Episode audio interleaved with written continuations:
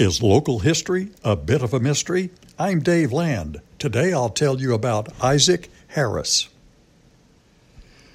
Early pioneer Isaac Harris came to Illinois in 1811 from Tennessee.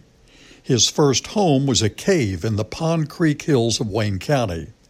Legend says that Harris and a band of Native Americans had a quarrel, and Harris killed an Indian. Harris fled the area, returning to more populated areas around Carmi for a while for his own safety. Harris then fought in the War of 1812, and after the war he returned to Wayne County and started the difficult task of building a house to protect his family from the cold winter winds. His brothers, Gillum and Elijah Harris, came with him this time. Isaac Harris finished his log cabin in 1816. The rectangular structure had two doors on the front and a brick chimney on the left side.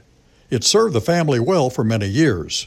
The cabin had a dirt floor and a carpet of four bearskin rugs.